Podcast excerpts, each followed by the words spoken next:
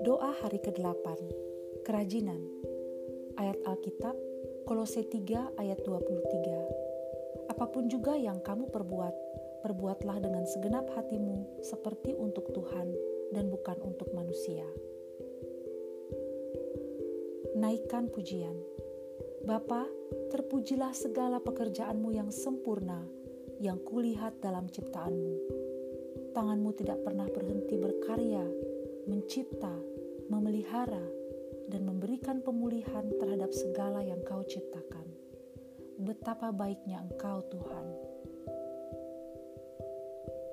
Pengakuan dosa. Bapa, ampuni aku dan anakku atas kemalasan kami. Sering pula apa yang kami lakukan hanya untuk dilihat manusia.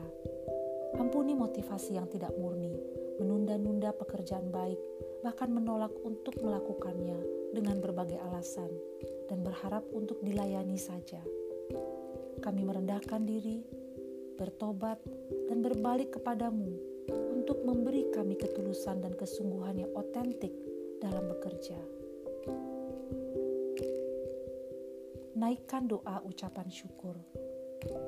Hari ini aku berterima kasih untuk kekuatan, kemampuan, keahlian, kompetensi, kecerdasan, dan kesempatan yang selalu Engkau berikan untuk anakku, supaya ia dapat menggunakan segenap pemberianmu dalam dirinya untuk belajar dan bekerja, dan ia dapat menyenangkan Engkau. Aku bersyukur padamu Bapa Maha Pemberi, karena dengan menggunakan semua bakatnya, anakku akan benar-benar puas atas panggilannya. Naikkan doa-doa syafaat. Bapa, aku berdoa agar hari ini anakku mengenal Engkau dengan benar dan hidup takut akan Engkau.